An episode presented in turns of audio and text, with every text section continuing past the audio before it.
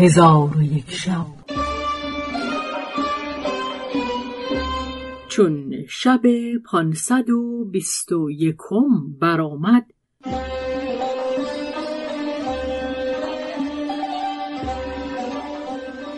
گفت ای ملک جوانها آنگاه پرنده چهار پر که طول هر پرش سی زراع بود جانشاه را سوار کرد و آن پرنده را پاها بود مانند پای پیل و او نمی پرید مگر سالی دو دفعه و در نزد ملک شماخ از افریتان خادمی بود تمسون نام که هر روز از برای این پرنده دو استر از شهر عراق می رو بود و آنها را بند بند بریده از برای چاشت و شام آن پرنده مهیا می کرد.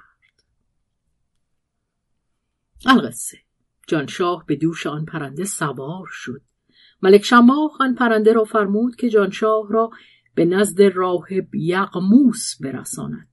در حال پرنده او را به دوش گرفته شبان روز همی رفت تا به کوه ارزیز و دیر الماس برسید. آنگاه جانشاه فرود آمده یغموس راهب را در میان گنبد دید که پرستش همی کند.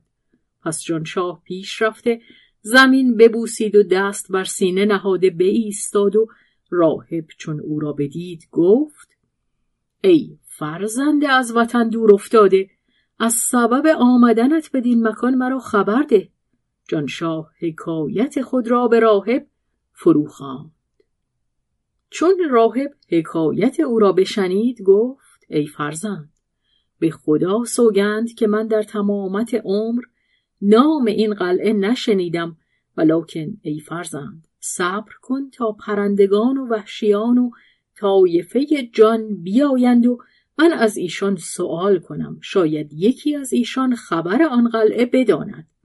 پس جانشاه دیرگاهی در نزد راهب بنشست تا اینکه پرندگان و وحشیان و طایفه جان رو به دیر آوردند و دست راهب ببوسیدند و راهب قلعه جوهرنگین از ایشان همی پرسید.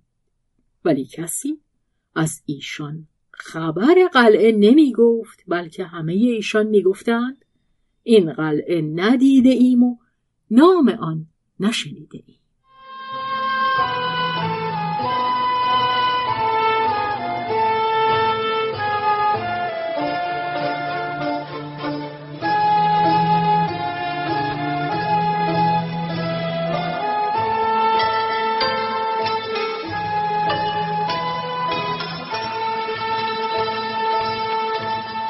پس جانشاه بگریست. آنگاه پرنده ای از دنبال پرندگان بیامد که سیاه رنگ بود و بزرگ جسه. دست راهب ببوسید. راهب از قلعه جوهرنگین جویا شد. آن پرنده گفت ای راهب ما پشت کوه قاف در پشت کوه بلور جای داریم و من و برادران من بچگان خردسال بودیم. پدر و مادر ما همه روز می‌رفتند و از بحر ما تومه می آوردند. اتفاقا روزی از روزها پدر و مادرم برفتند و هفت روز از ما غایب شدند. ما را گرسنگی سخت روی داد و در روز هشتم باز آمدند. به ایشان گفتم سبب غیبت شما چه بود؟ گفتند افریتی ما را برو بود و به سوی قلعه جوهرنگین برد به نزد ملک شهلان رسانید.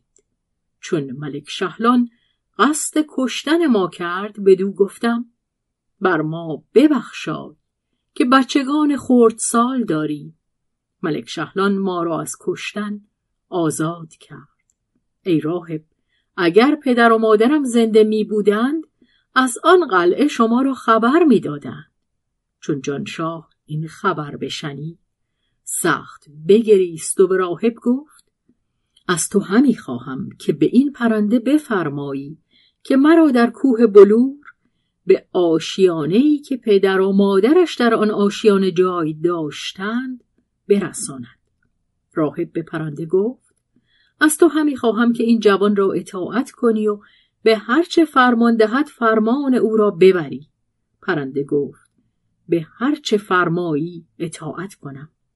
پس از آن جان شاه را برداشته بر هوا بپرید و شبان روز همی پرید تا به کوه بلور رسید و در آنجا فرود آمده سپس جانشاه را به دوش خود گرفته بپرید و تا دو روز همی برد تا به سرزمینی که آشیانه پدر و مادرش در آنجا بود برسید چون قصه به دینجا رسید بامداد شد و شهرزاد لب از داستان فرو بست.